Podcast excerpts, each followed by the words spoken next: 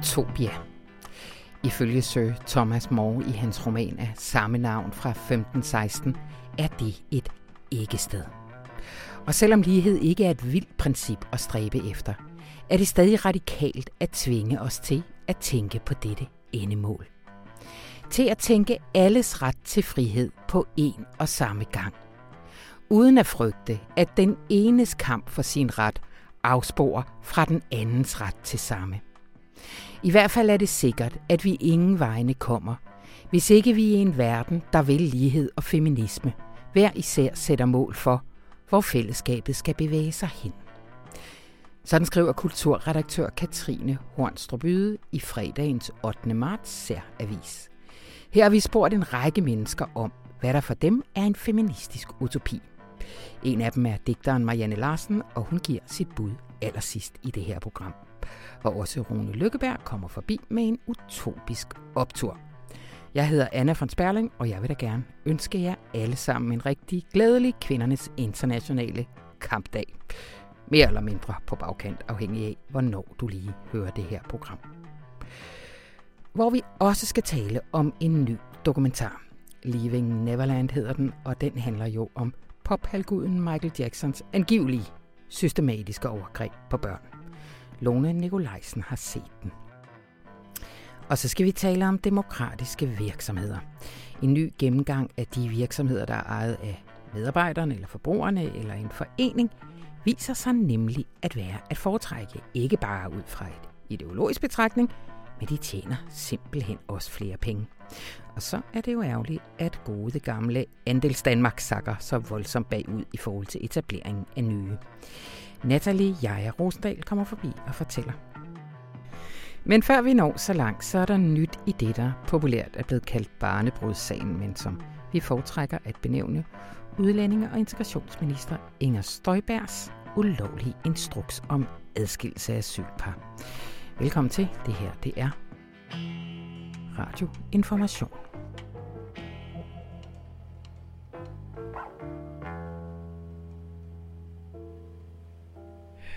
Velkommen til, Ulrik Dahlin og Anton Geist.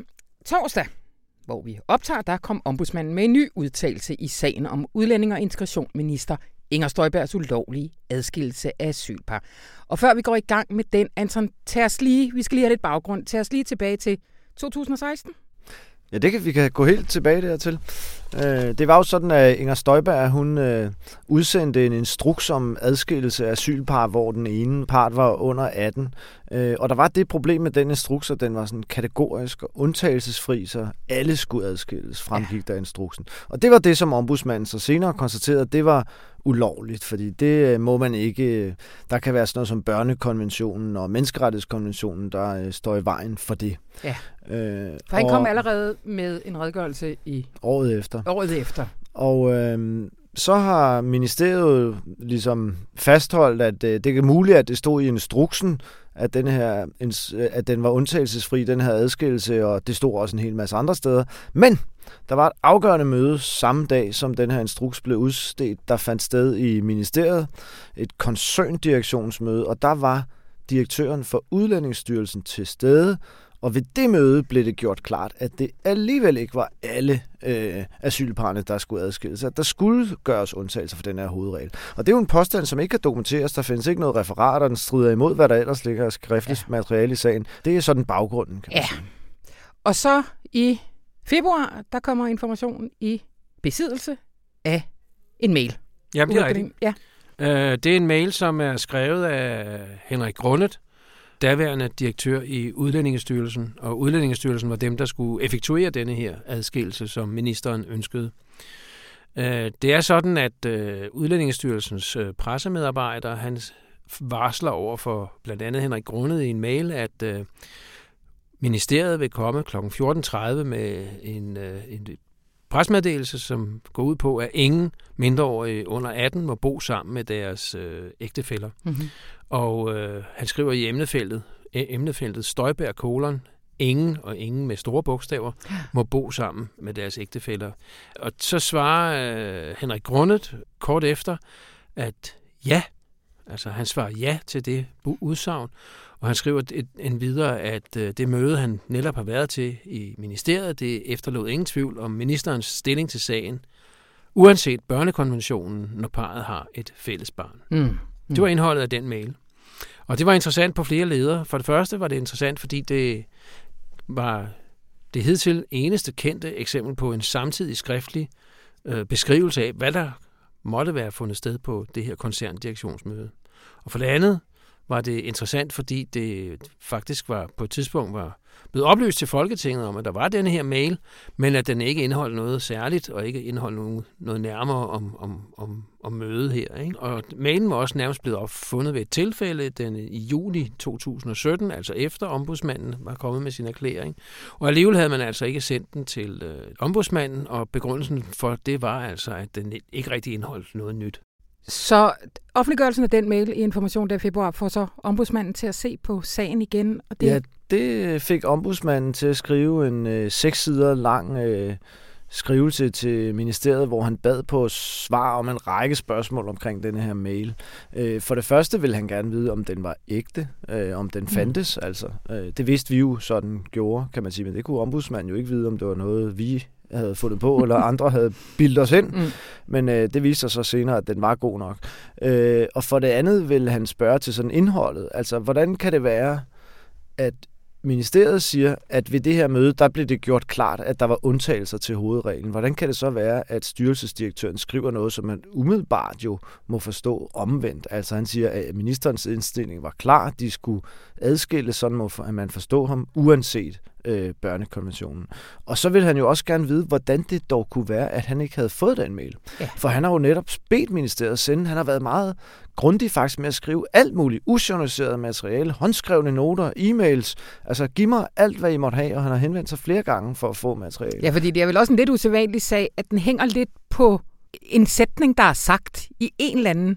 Ja, ja, altså øh, der er jo en påstand øh, fra ministeriets side om, at der mundtligt er blevet sagt ja. noget, og det er fuldstændig afgørende for hele sagen, at det skulle være blevet sagt.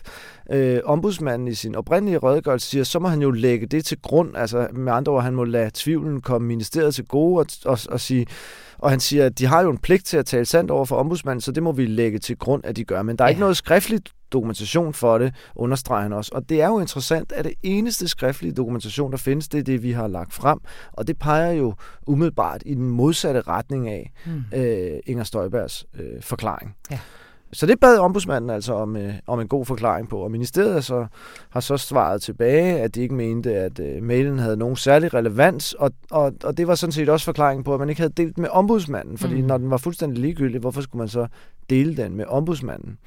Og øh, senest er der så i dag sket det, ja, at ombudsmanden ja. torsdag her har slået fast, at øh, det skulle de have gjort. Altså, ja. det var forkert, da Udlændingsstyrelsen vurderede, at denne her mail, den kunne de godt holde for sig selv.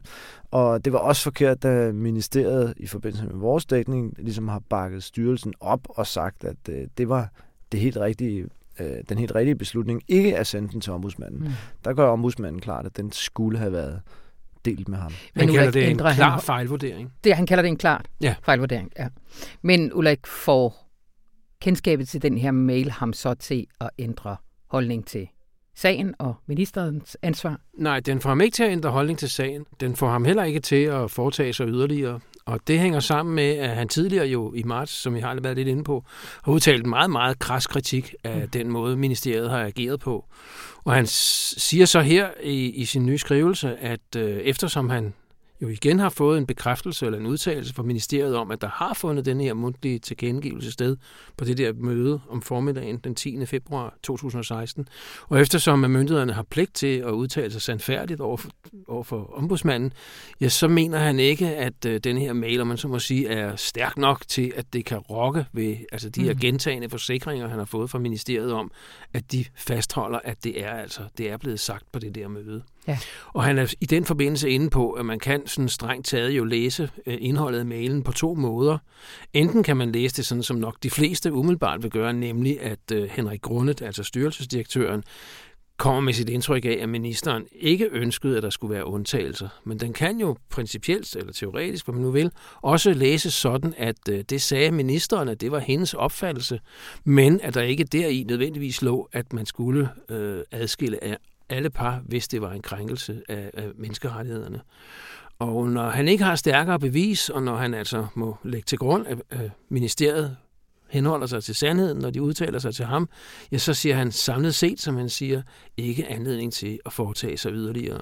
Mm. Men han understreger, at den der mail jo ligger i forlængelse af den meget skarpe kritik, han tidligere er kommet med. Det er sådan lidt, synes jeg, Altså, øh, jeg vil ikke sige det til den tynde side, for jeg kan godt forstå, det sådan ombudsmanden må agere. Han har heller ikke sådan, han gør jo typisk ikke det, at han afhører vidner og alt sådan noget, som en kommission ville kunne. Så han, han kan jo ikke tage fat i Henrik Grundet og spørge, hvad mente du egentlig med den her mail, og tage fat i de andre øh, embedsmænd. Og det gør, at han bliver nødt til at være lidt forsigtig. Men jeg må sige sådan, at jeg synes, det er øh, måske, jeg vil ikke kalde det skuffende, men måske lidt ærgerligt, at vi ikke rigtig kommer videre med sagen nu, fordi ja. det her, det er simpelthen efterhånden så tynd en påstand, der kommer fra ministeriet. Alt skriftligt materiale i sagen tyder entydigt på, at man gav en undtagelsesfri og dermed ulovlig instruks, og ikke indskærpede noget med, at der skulle tages nogen forbehold. Mm. I den retning peger alt skriftligt materiale. Så er der en påstand om, at der er foregået noget mundtligt. Det er der ingen skriftlig dokumentation for. Så kommer der skriftlig dokumentation, og det peger så i den modsatte mm. retning. Og alligevel kan ministeriet slippe igennem med at fastholde øh, deres påstand. Og det øh, synes jeg på en eller anden måde er lidt utilfredsstillende, eller sådan, også som journalist, der afdækker det her, at øh, at den påstand, den er godt nok tyndsligt. Nu kan man så sige, at oppositionen har jo bebudet en undersøgelse, og hvad det så lige præcis bliver for en undersøgelse, det er jo uklart, men man kunne jo håbe på, at det blev en, hvor nogle vidner kunne blive afhørt, for det ville da være rigtig spændende, synes jeg, at høre grundet og nogle af de andre embedsmænd om, hvad pokker blev der sagt til det møde der. Ja. Ulrik, du markerer. Jamen, det var faktisk for at sige netop det, som Anton lige var inde på her, ikke? at øh, de midler, ombudsmanden har til at undersøge en sådan sag her, de rækker ikke Nej. længere end det, vi nu har set. Ikke? Og derfor er der det er en klar politisk overvejelse, om ikke det skulle suppleres. Mm. Øh, formanden for Folketinget, Pia Kærsgaard, har jo også for nylig lanceret et forslag om, at det skulle være muligt at gennemføre parlamentariske forundersøgelser. Mm. Og det ville, hvis man nu tog og sagde, at det var gennemført, og, og, og det var en realitet, ja, så ville det jo øh, kunne gennemføres i forhold til, som Anton siger, at man kunne afhøre nogle af de embedsmænd, der deltog på det der altså koncert. parlamentarisk forundersøgelser, så man be- ikke behøvede at nedsætte en kommission som sådan, men at Ja, det er sådan en slags hybrid mellem... Ja mellem ingenting at gøre og så nedsætte en undersøgelseskommission. Ja. Ikke? Sådan at øh, en embedsmand for eksempel kan blive afhørt af en dommer, en byretsdommer, ikke? Ja. og så med de retsgarantier, der måtte være nødvendige der. Ikke? Men det er jo interessant, hvis man kunne få Henrik Grunde til at sige, hvad mente du, da du skrev den der mail? Mm. Ja, på den her måde synes jeg, at den her sag øh, understøtter jo lidt Pia Kærsgaards pointe om, at der er behov for nogle instrumenter, for det er jo også rigtigt, at undersøgelseskommissioner er jo nogle ekstremt tunge maskiner at køre i stilling, og de sidder i altså overvis og afleverer 12 og 15 bind og sådan noget. Ikke? Altså der kunne man godt ønske sig en lidt mere sådan hurtig arbejde form, men hvor man kan komme lidt dybere ind i sagerne, end man kan med samråd og hvad man ellers har af kontrolfunktioner nu det synes jeg, den her sag, den understreger da meget godt, at der er et problem. Altså, det er tydeligt, at der er noget, vi ikke ved i denne her sag. Ja. Vi ved simpelthen ikke nok om den. Og ombudsmanden ved ikke nok, til han egentlig kan komme med en klar konklusion. Mm. Så øh, det er der fuld opbakning til herfra. Ja, der er jo 10 øh, ledende chefer i ministeriet og styrelsen, der har deltaget i det der møde. Ikke? Nu har vi skriftlig udsagn fra en af dem. Ja. Ikke? Det kunne være interessant at høre, hvad de ni andre ville ja, fortælle, okay, hvis de stod ja. over for en dommer og skulle udtale sig øh, med et retsansvar. Ikke? Hmm. Godt, det bliver de sidste ord for den her gang, men kan vide, om vi ikke vender tilbage til den her sag. Tusind tak, Ulrik Dahlin og Anton Geist. Selv tak. Selv tak.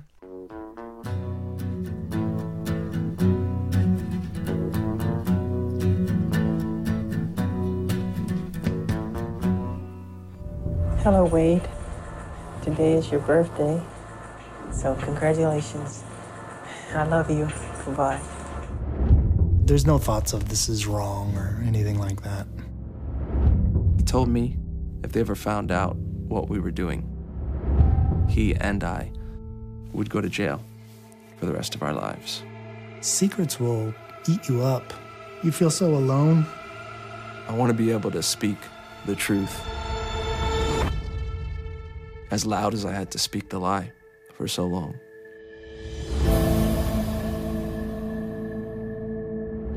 I den her uge, der var der premiere på den nye dokumentar Leaving Neverland af instruktøren Dan Reed, der jo handler om Michael Jacksons angivelige overgreb på børn. Lone Nikolajsen, velkommen til. Mange tak.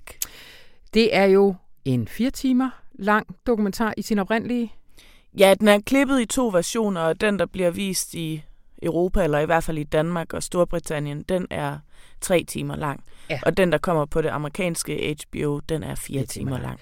Og den er primært bygget op omkring interview med Wade Robson og James Safe Chuck, øh, som begge to var venner med Michael Jackson, som børn og nu voksne mænd i 40'erne. Lone, kan du ikke fortælle, hvad er det, de, hvad er det, de beretter? Wade Robson og James Safechuck, de kom på hver sin måde ind i Michael Jacksons liv og blev der virkelig længe.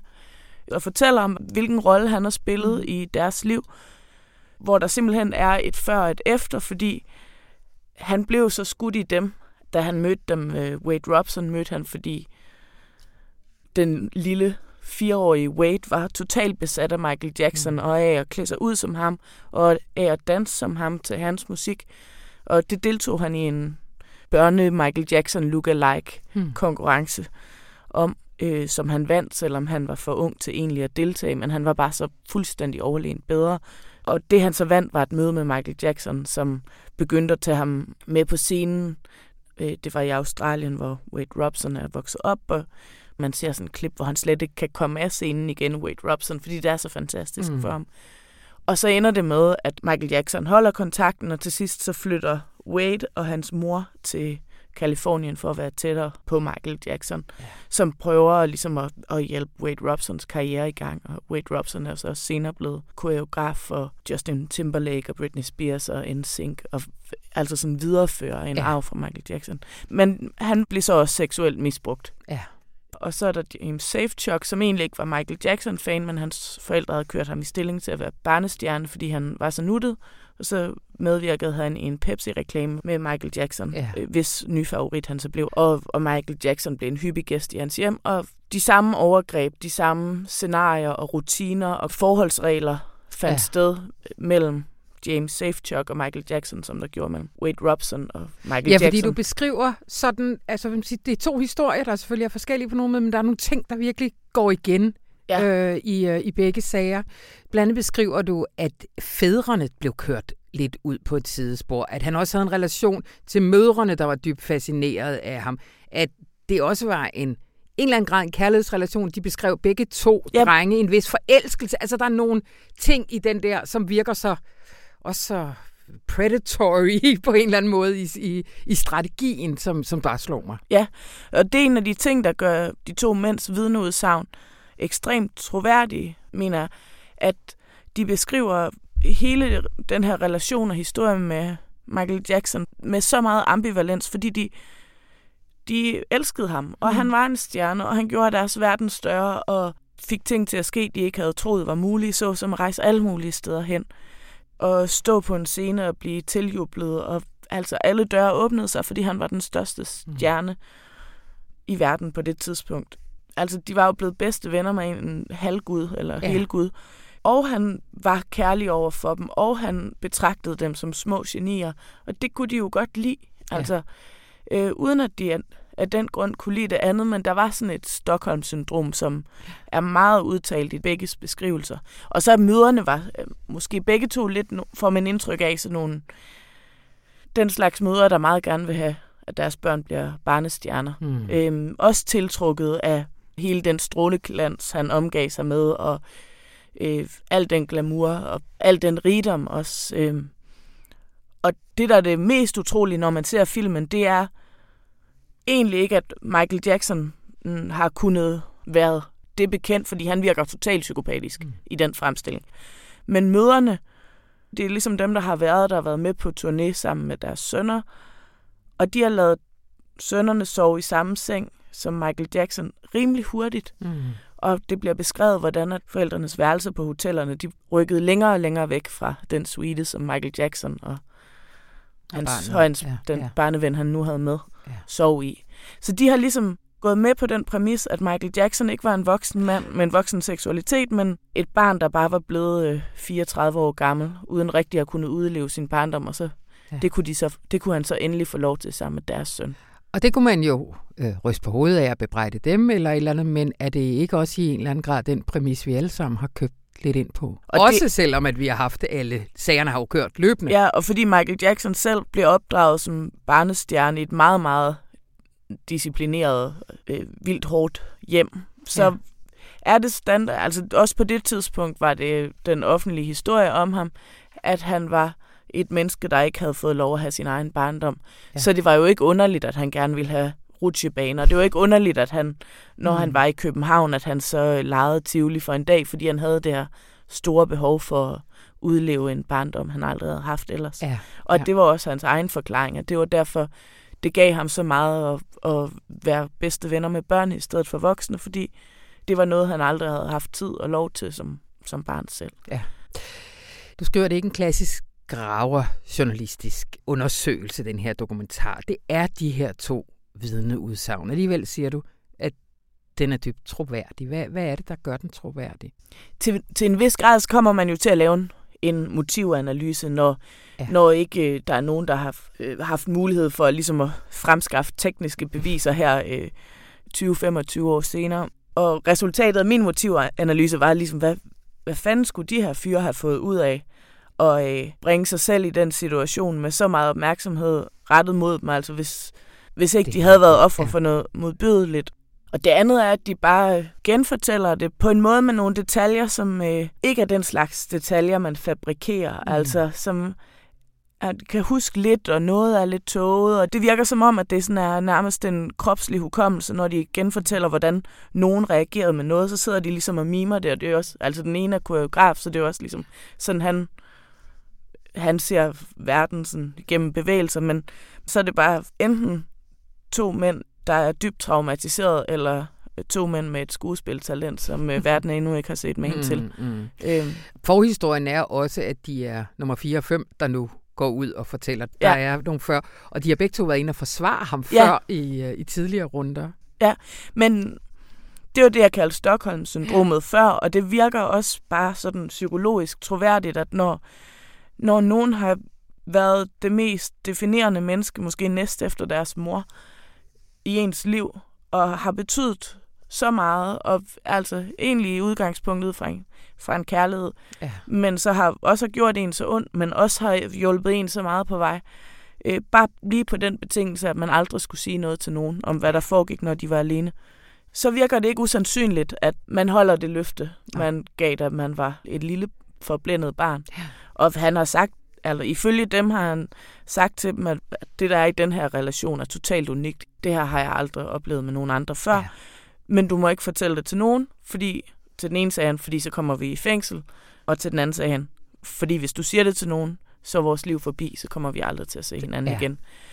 Så det løfte jo, har de jo bare hængt på, sådan, mens de var helt, ja. helt små. Ja. Du, Lone, du slutter din anmeldelse af med at kalde Michael Jackson et uskyldigt barn fanget i en meget rig og meget magtfuld mands krop. Hvad, hvad mener du med det? At det bliver tydeligt, når man ser filmen, hvor selektivt et blik, især møderne, men nok også sådan hele offentligheden, ja.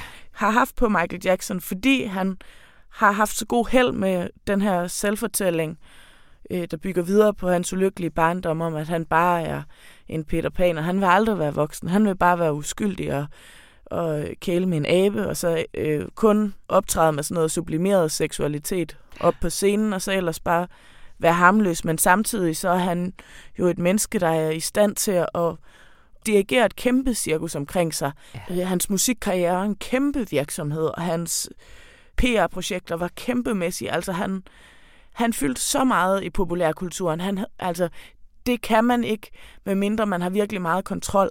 Mm. Og man er god til at tænke frem, og han var så strategisk. Han var udspekuleret, både hvordan han drev sin karriere, men også hvordan han praktiserede sit angivelige øh, kontinuerlige overgreb på ja, børn, ja, øh, ja. som der jo ikke er objektive beviser for, men som jeg synes virker utrolig sandsynligt, at det ja. har fundet sted. Han var sgu udspekuleret. Han var et voksen menneske, der godt kunne tænke ja. mere end tre skridt frem ad gangen. Ja. Lone, lige her før vi slutter. Øh, der har været de her diskussioner, der er flere radiostationer, der nu siger, at vi vil ikke spille Michael Jackson mere, og DR har siddet været gået i tænkeboks øh, på den. Hvad, hvad tænker du om det? Altså, øh, da jeg var færdig med at se filmen, så havde jeg, altså i løbet af de tre timer, så havde jeg nogle gange, så havde det sådan gibbet i mig, fordi det var sådan en af mine yndlings Michael Jackson sange, eller sådan, kom lige i tanke om, kæft, Smooth Criminal er god, eller et. Mm. Øh, og så tænkte jeg sådan på vej hjem fra der byen, hvor jeg så den, om, om det er musik, jeg vil spille for de børn, jeg kender, fordi jeg kan godt lide at spille. Introducere dem for ja. det bedste, jeg har hørt, og så se, om de også kan lide det, og så er det lidt hyggeligt. Og jeg tænkte, det skal de sgu også have lov til at høre. Mm. Altså, men jeg kan sagtens forstå, hvorfor man får dårlig smag i munden, hvis man hører bad øh, med den her viden præsent. Øh, ja det er jo ham, det kommer fra, og det er jo et personligt udtryk, som derfor hænger sammen med den person, han var. Øhm, og nu hvor han er død, og så ikke kan tjene flere penge, så synes jeg ikke, at det giver mening at boykotte ham, og det vil jeg ikke gøre, hvis jeg var radiovært, men jeg vil nok lige knytte en kommentar, når jeg spillede et nummer. Ja. Men jeg mener, det, altså, han er fuldstændig uomgængelig i sådan popmusikkens historie. forstand. Ja, og det skal man ikke prøve at lade, som om han ikke har været. Ja. Hvis man skulle trække alle dem, der havde gjort noget uacceptabelt ud af musikhistorien, ja. så endte det med at være en værre løgnhistorie, man så ja. skulle fortælle. Godt. Lone, den kan ses her fra fredag på DR. Ja. .dk. Ja, og på tirsdag bliver første afsnit sendt på tv, og tirsdagen efter bliver det næste. Godt. Tusind tak, Lone Nikolajsen.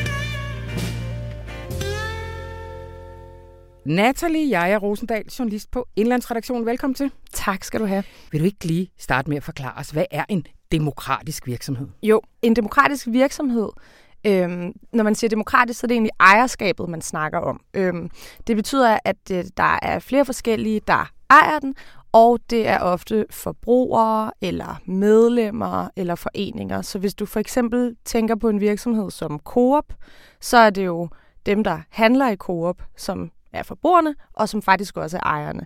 Og så er det også sådan, at, at lidt ligesom i en andelsforening, når du går til, til generalforsamling, så har du en stemme per lejlighed. Mm. Lige meget om du bor i en toværelses eller en fireværelses. Og det er også det princip, der gælder i mange af de her demokratiske øh, virksomheder, at der er det ligesom et medlem, en stemme, eller en ejer, ja. en stemme. Og nu nævnte du lige Coop, som mm. er sådan en valgsam. Kan du, kan du komme med et par eksempler mere? Hvad? Øh, ja, altså for eksempel øh, Makur, mm. øh, Danish Crown, hvad der ellers, øh, Nykredit er faktisk også. Øh, ret mange forskellige. I alt øh, er der mindst øh, 18.600 i Danmark. Okay. Mm. Så er I for meget forskellige størrelser også, vel sagt? Forskellige så. størrelser, forskellige fag og også forskellige måder, det her ejerskab fungerer på. Af mange forskellige måder, men, ja. men sådan helt grundlæggende øh, medlemmer, øh, medarbejdere eller foreninger, der ejer det. Det er sådan for simpelt sagt, ja. ja. Og normalt vil sådan nogle pæne mennesker som også jo synes, at det var jo en vældig god idé ud fra sådan nogle mere politiske mm. eller etiske overvejelser. Men det viser sig også nu, at det faktisk betaler sig på bundlinjen. Lige præcis. Så det er øh, win-win på alle parametre. Øhm, det er jo, når man har rost de her virksomheder, så er det jo fordi, at man ud fra et eller andet ideologisk synspunkt tænker, at det er godt, at der ikke sidder en øh, kapitalist øh, i toppen, mm. øh, som, øh, som har al magten, men at magten bliver fordelt på flere hænder. Men øh, nu er der så kommet en øh, ny kortlægning af de her virksomheder i Danmark, øh, som er lavet af en tænketank, der hedder Demokratisk Erhverv, øh, som har sat sig for at kortlægge de her virksomheder og tale deres sag. Øhm, og det er også det er egentlig den første kortlægning øhm, af den her størrelse af slags i Danmark nogensinde. Øh, og de har regnet på alt muligt forskelligt, øhm, blandt andet på produktivitet per medarbejder, og der viser det sig faktisk, at øh, de klarer sig rigtig godt sammenlignet med øvrige virksomheder, de her demokratiske virksomheder. Det, øh, det så har blandt andet noget at gøre med, at mange af de her virksomheder er i nogle øh, meget produktive øh, fag, altså inden for for eksempel industri. Øhm, så det er jo en af forklaringerne. Men, men man kan sige, at den vigtige pointe, mener Tænketanken, er, at de klarer sig i hvert fald ikke dårligere. Og det er der ellers nogen, der har gået og troet og tænkt i mange år. Så det synes de er vigtigt at sætte. Hvad, hvad er at klare sig bedre? Mm. Giv os nogle tal. Ja, altså de er mere produktive per medarbejder. Øh, helt fra 9% mere produktive til 13% mere produktive til 38% mere produktive. Og det er lidt øh, bøvlet øh, at forklare helt i detaljen, men det kommer altså an på, hvordan man så udregner den her produktivitet. Altså er det før eller efter skat. Øh. Men man kan sige, øh, det, øh, som, er, som er helt sikkert, det er, hvis man kigger på, hvad der står på øh, virksomhedens øh, kontorer, når de har talt øh, året op øh, og kigget på deres regnskab, og inden de har betalt skat, så står der øh, generelt 13 procent øh, mere, end der gør generelt hos øvrige virksomheder. Okay, mm. det er en klat. Mm, det må man sige. Og Danmark har jo en lang tradition. Vi er jo en af andelstankens mødre. Men vi sakker bagud. Ja. Den store udvikling sker faktisk et andet sted. Ja, øh, den store udvikling sker nu øh, mange andre steder i Europa, øh, blandt andet i, øh, i Sydeuropa, i lande som Italien, øh, hvor at man jo har været særlig hårdt ramt af krisen, og hvor øh, at øh, mange italienere så har øh, hvad hedder det, fundet sammen og dannet nye virksomheder, altså for eksempel landbrugsvirksomheder, øh, så mere kooperativer. Kooperativer, lige ja. præcis. Øhm, og en undersøgelse, den er lidt gammel, den er fra 2013, men det er altså den nyeste undersøgelse, der findes af kooperativer i Europa, øh, nye kooperativer i Europa, viser, at det år, altså i 2013, der startede 7.500 nye demokratiske virksomheder op i Italien, og samme år, så var der 20 nye i Danmark. Og selvfølgelig er Italien et større land, men så meget større er det altså heller ikke. Så det, der, er en, der er en forskel. Øhm, og det, øhm, det er Tænketanken øh, rigtig ked af, øhm, at det ser sådan ud. Både fordi, at, øh, at det nu viser sig, at det faktisk er en god forretning at føre demokratiske virksomheder, men, men også fordi, at, øh, at der jo netop er den her sympatiske tanke bag, som du, du nævnte mm. til at begynde med. Øhm, og vi diskuterer jo meget i år, øh, i år, altså i den her tid også, store virksomheder, der har for meget magt og som tager for hurtige beslutninger. Vi som taler her i en uge, hvor at der er nye ret alvorlige beskyldninger mod Nordea for Lige præcis. for eksempel. Ja. Lige præcis. Øhm, og vi taler jo også bredere om det, om, om outsourcing af arbejdspladser fra danske byer til, til udlandet, og, og folk mister deres job. Vi snakker om, om landsbydød og sådan noget. Og der er nogle forskellige bud på, hvordan vi løser de her. Men lad mig lige høre, hvordan skulle en demokratisk organisering øh, for eksempel øh, kunne modvirke hvidvask eller udflytning? Jamen, man kan sige, at, øh, at når der er flere mennesker, der, øh, der skal tage beslutningerne sammen, så, øh, så bliver der, som Dansk Industri sagde til mig i går, så bliver der måske øh, taget nogle lidt klogere beslutninger. Mm-hmm. Måske bliver de ikke taget lige så hurtigt. Det kan være en svaghed. Men til gengæld så sidder der ikke en mand eller tre mænd og kvinder øh, og siger, det her det er en skide god idé. Nej, der skal lige pludselig ofte mange flere til. Ikke? Øhm, og, og, og hvis man nu ikke taler hvidvask, men for eksempel taler arbejdspladser, så er det jo klart, at, at hvis du ejer den virksomhed, som du også er medarbejder i, mm. så tager du nok ikke en beslutning om at rykke arbejdspladserne til Litauen. Nej. De kommer med nogle bud på, hvordan vi kan forbedre rammerne for demokratiske virksomheder i Danmark. Hvad, mm. Hvordan lyder de? Mm, de har, øh, Demokratiske Erhverv, altså Tænketanken, har tre øh, konkrete bud på tiltag. Og det første, øh, det er, at man skal skabe øh, bedre adgang til kapital for de her øh, virksomheder. Demokratisk Erhverv påstår, at øh, når demokratiske virksomheder går i banken og beder om flere penge, som de gerne vil investere i noget, så er bankerne øh, lidt dårligere til at give dem lån, end til at give andre lån. Mm-hmm. Øhm, og derudover, så altså, hvis du er en klassisk virksomhed, øh, så så kan du jo få aktionærer til at poste penge i dig, eller investorer til at poste penge i dig, og så får du jo en lille bid af din virksomhed. Mm. Øhm, men hvis det sker med demokratiske virksomheder, så udvander det demokratiske sig jo, fordi at hvis man får flere og flere investorer ind, som får flere og flere dele af virksomheden, så er den lige pludselig ikke demokratisk længere. Så det, de foreslår, det er, at man øhm, under nogle af de eksisterende muligheder, virksomheder har i dag for at låne penge, for eksempel i Vækstfonden, øh, skaber et særligt spor for Mm. de her demokratiske virksomheder, hvor man ligesom har særlig fokus på at give dem kapital. Det er det ene. Øh, det næste, det handler øh, i bund og grund om at skabe mere viden. Altså øh, skabe et kontor øh, i under erhvervsfremmesystemet, hvor at man kan øh, få rådgivning, hvis man gerne vil starte sådan en her virksomhed. Fordi det er der ikke på samme måde, som der er med alt muligt andet lige nu. Øhm, og også noget lavpraktisk med, at det på hjemmesiden øh, er tydeligt, hvordan du starter en demokratisk virksomhed øh, på myndighedernes hjemmeside. Ikke? Og det sidste, det handler om at give de her virksomheder nogle skattemæssige fordele. Øhm, ved, ved, hvis der skal ske et generationsskifte i en virksomhed, øh, og man tænker, det kunne da egentlig være meget fedt, hvis vores virksomhed fremover blev en demokratisk virksomhed. Mm. Øhm, så har man øh, ikke skattefordel lige nu, men det har man jo for eksempel, hvis man gerne vil give sin virksomhed til et familiemedlem. Og for nylig er der også blevet lavet øh, nogle, øh, nogle, skatte, øh, eller nogle bedre skattemuligheder, hvis man gerne vil give en virksomhed til øh, fonde, erhvervsfonde. Ja. Øhm, og der er et af forslagene, så, eller det tredje og sidste forslag er, at man også skal give skattefordele til Mm. de her demokratiske virksomheder, når de vil generationsskifte. Har det politisk gang på jord? Ja, Ja. det er jo, øh, det er jo sådan en, det har været en sjov historie at skrive, fordi at så ringer man rundt, fordi at man vil høre, hvad folk synes om det her, og så er der jo tit det nogen, der siger helt sikkert, og nogen, der siger overhovedet ikke. Mm. Men øh, de, de fleste... Og man ved tit nogenlunde, hvem der siger Præcis, ja. præcis. Øhm, men, øh, men det har været sådan, at jeg faktisk har ringet til hver eneste erhvervsfører, eller erhvervsordfører i øh, Folketinget for en for hvert parti, og øhm, de siger øh, mere eller mindre alle sammen, at øh, de gerne vil forbedre øh, vilkårene for de her virksomheder. Nogle partier, som Liberal Alliance og Konservative for eksempel, de siger, at vi vil jo gerne forbedre forholdene for alle virksomheder. Mm. Mens øhm, mange af de andre partier, altså hele venstrefløjen, DF og Venstre, øhm, faktisk siger, at, at de specifikt også vil kigge på Mm. at øh, forbedre vilkårene. Øhm, Enhedslisten har et udspil på vej. SF har lige øh, foreslået øh, at lave en særlig selskabsform for øh, medarbejderede virksomheder.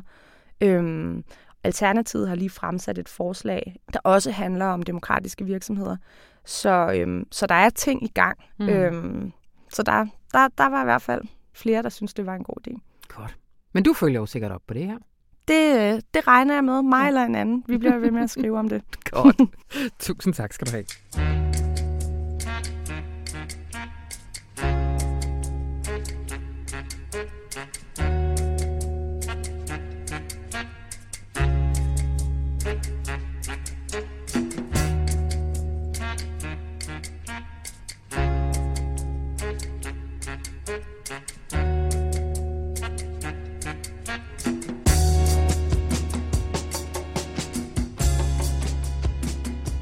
Rune, Hej Anna. og glædelig kampdag. Ja, glædelig kampdag til dig. Jo, tak. Har du en optur til os? Jamen, opturen er da os selv. Eller opturen er vores kampdagsavis. Mm. Det kan vi jo lige så godt sige, som det er. Vi gør jo det til daglig, at der kritiserer vi. Og der drager vi til ansvar. Der påpeger vi uretfærdigheder. Der påpeger vi urimeligheder. Vi laver alt det beskidte arbejde hver eneste dag. Mm-hmm. Og så tillader vi os en dag om året at drømme, og det er i år blevet den 8. marts. Ja. Fordi vi har bedt fire digtere, en kunstner, to intellektuelle og en masse mænd og kvinder fra hele verden om at folde deres feministiske utopi ud. Ja. I stedet for at sige alt det, der ikke er, som det skulle være i verden, så skulle de sige, hvordan skulle det være, hvis I lige præcis selv kunne bestemme. Og jeg synes, resultatet er fantastisk. Det kan jeg lige så godt sige, som det er. Hvor, hvorfor utopi? Hvorfor gå så langt? Jamen, fordi at hvis man skal nogen vegne, bliver man nødt til at have en retning. Og en gang imellem bliver vi nødt til at sige, hvad er det så, vi kunne gøre? Hvordan var det, verden skulle være, hvis vi helt selv kunne bestemme? Og eftersom en kvinde jo ikke er en kvinde, men helt forskellig fra Syrien til poesien, til Kina, til det intellektuelle, til kunsten, så bliver vi nødt til at have så mange utopier som muligt. En utopi, det vil være ulækkert, ikke? Mange utopier, det er, det er lækkert. Og jeg synes, det der er fantastisk ved tillæg, det er, at vi har en kvinde fra Syrien, som fortæller om, hvad utopien er for en feminist i Syrien, og hun fortæller, at der er i mange byer, der er der en mand per 10 kvinder, fordi der er så mange, der er blevet slået ihjel ja. i borgerkrigen. Øh, I Kina har vi en, øh, en, en fem, feminist, som siger, at faktisk havde de det bedre under formand Mao, end de har nu. Kvinderne, og hun siger, for hende er utopien simpelthen bare, at borgere ikke kun er ammunition for nationen. Mm.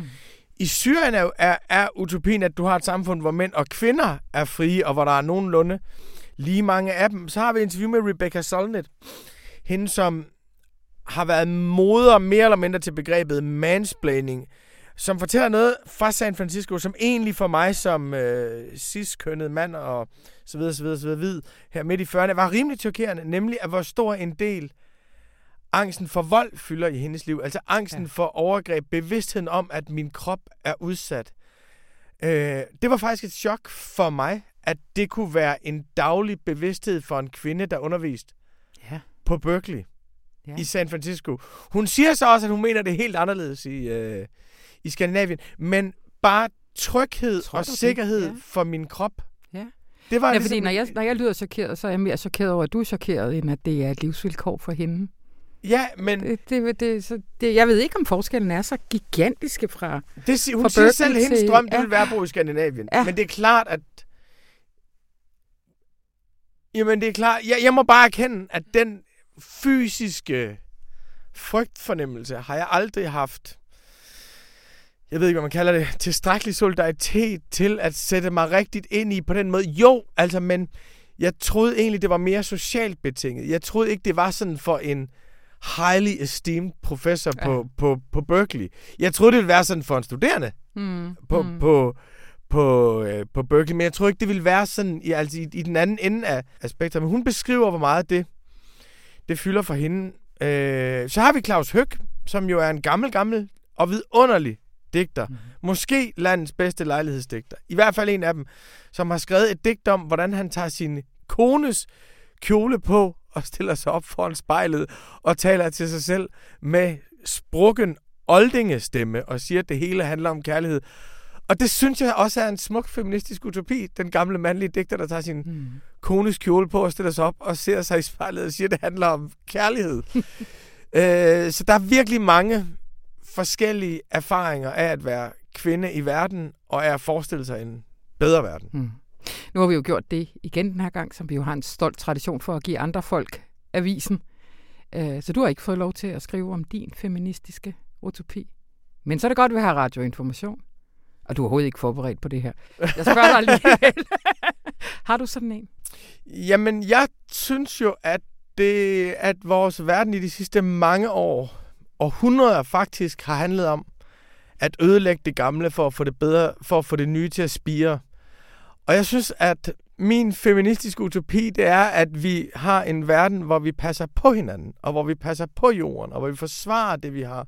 Hvor vi lever der, hvor vi er, affinder os med, med, med dem, vi er, og hvor vi ikke bruger så meget vold og fysik, og øh, hvor vi mere drager omsorg for hinanden. Så det feministiske den utopi, det er det, der traditionelt har været feminine dyder, som kvinder skulle frigøre sig fra, for at skulle klare sig, er blevet set ned på, hvis de ikke kunne frigøre sig fra, og som mænd har været distanceret fra, at det faktisk skulle blive anerkendt som fælles dyder til at skabe en fredelig og meget mere omsorgsfuld verden, for derved at kunne skabe en verden, hvor min datter på 16 ikke skulle være bekymret, når hun gik hjem om natten, og en professor på 48 i Berkeley ikke skulle være bekymret, når hun gik gennem campus, og en kvinde i Syrien ikke skulle være bekymret for, at der kun var en mand til hendes 10 døtre at Mm. blive gift med. Det er optur. Optur. Mm. Hvad er din feministiske utopi, Anna? Altså, jeg tager lige at tænke på, at den er måske lidt, rela- sådan, lidt relateret til det, du siger, men jeg, jeg tror, at det skulle være, at alle mænd i hele verden så helt klart for sig, at vejen til deres frihed var gennem kvindens frihed. At der ligesom ikke er nogen vej udenom. Frigørelsen af kvinden er også en frigørelse af manden. Og en mand, der baserer sin frihed på, at kvinden ikke er fri, er ikke en fri mand. Det er nemlig ikke. Tusind tak, Rune. Tusind tak, Anna. Og tusind tak til dig for at lytte med, men bliv lige hængende lidt længere. Fordi at øh, godt nok kan Rune snakke, men lige om lidt, så kommer der en, der virkelig kan skrive. Det er Marianne Larsen, som også bidrager til det her tillæg med et digt. Og du kan selvfølgelig gå ind og læse det og en masse andre på information.dk slash serier. Mit navn er Anne von Sperling, og det her program det var redigeret af Astrid Dynesen. Momentarily. Der er aldrig stærke nok lykkepiller i omløb. Lige meget hvor mange farver de har, kan de ikke fortrænge redslens vilde hunde, der hyler i et menneskeøde, i en bumpet by, sønder skudt af rivaliserende, opiatede lejesvinde i all-round krig med de halshuggende. De erklæret maskinlæringsafhængige, drone stolte og big time avanceret finansidiotiske gamere i kamp med de selv erklæret gudsbenåede, svær stolte og 900-tals religionsidiotiske kuttekrigere. Og, og jeg, i dette øjeblik, registreret som en 90 procent lykkeparat afvendet med kvindeligt CPR, der lige har tændt for en ny vare som breaking news om pillerne mod følsomme hjerner og bløde nerver. De stærkere og stærkere, stærkeste af de piller er gået i stykker indeni.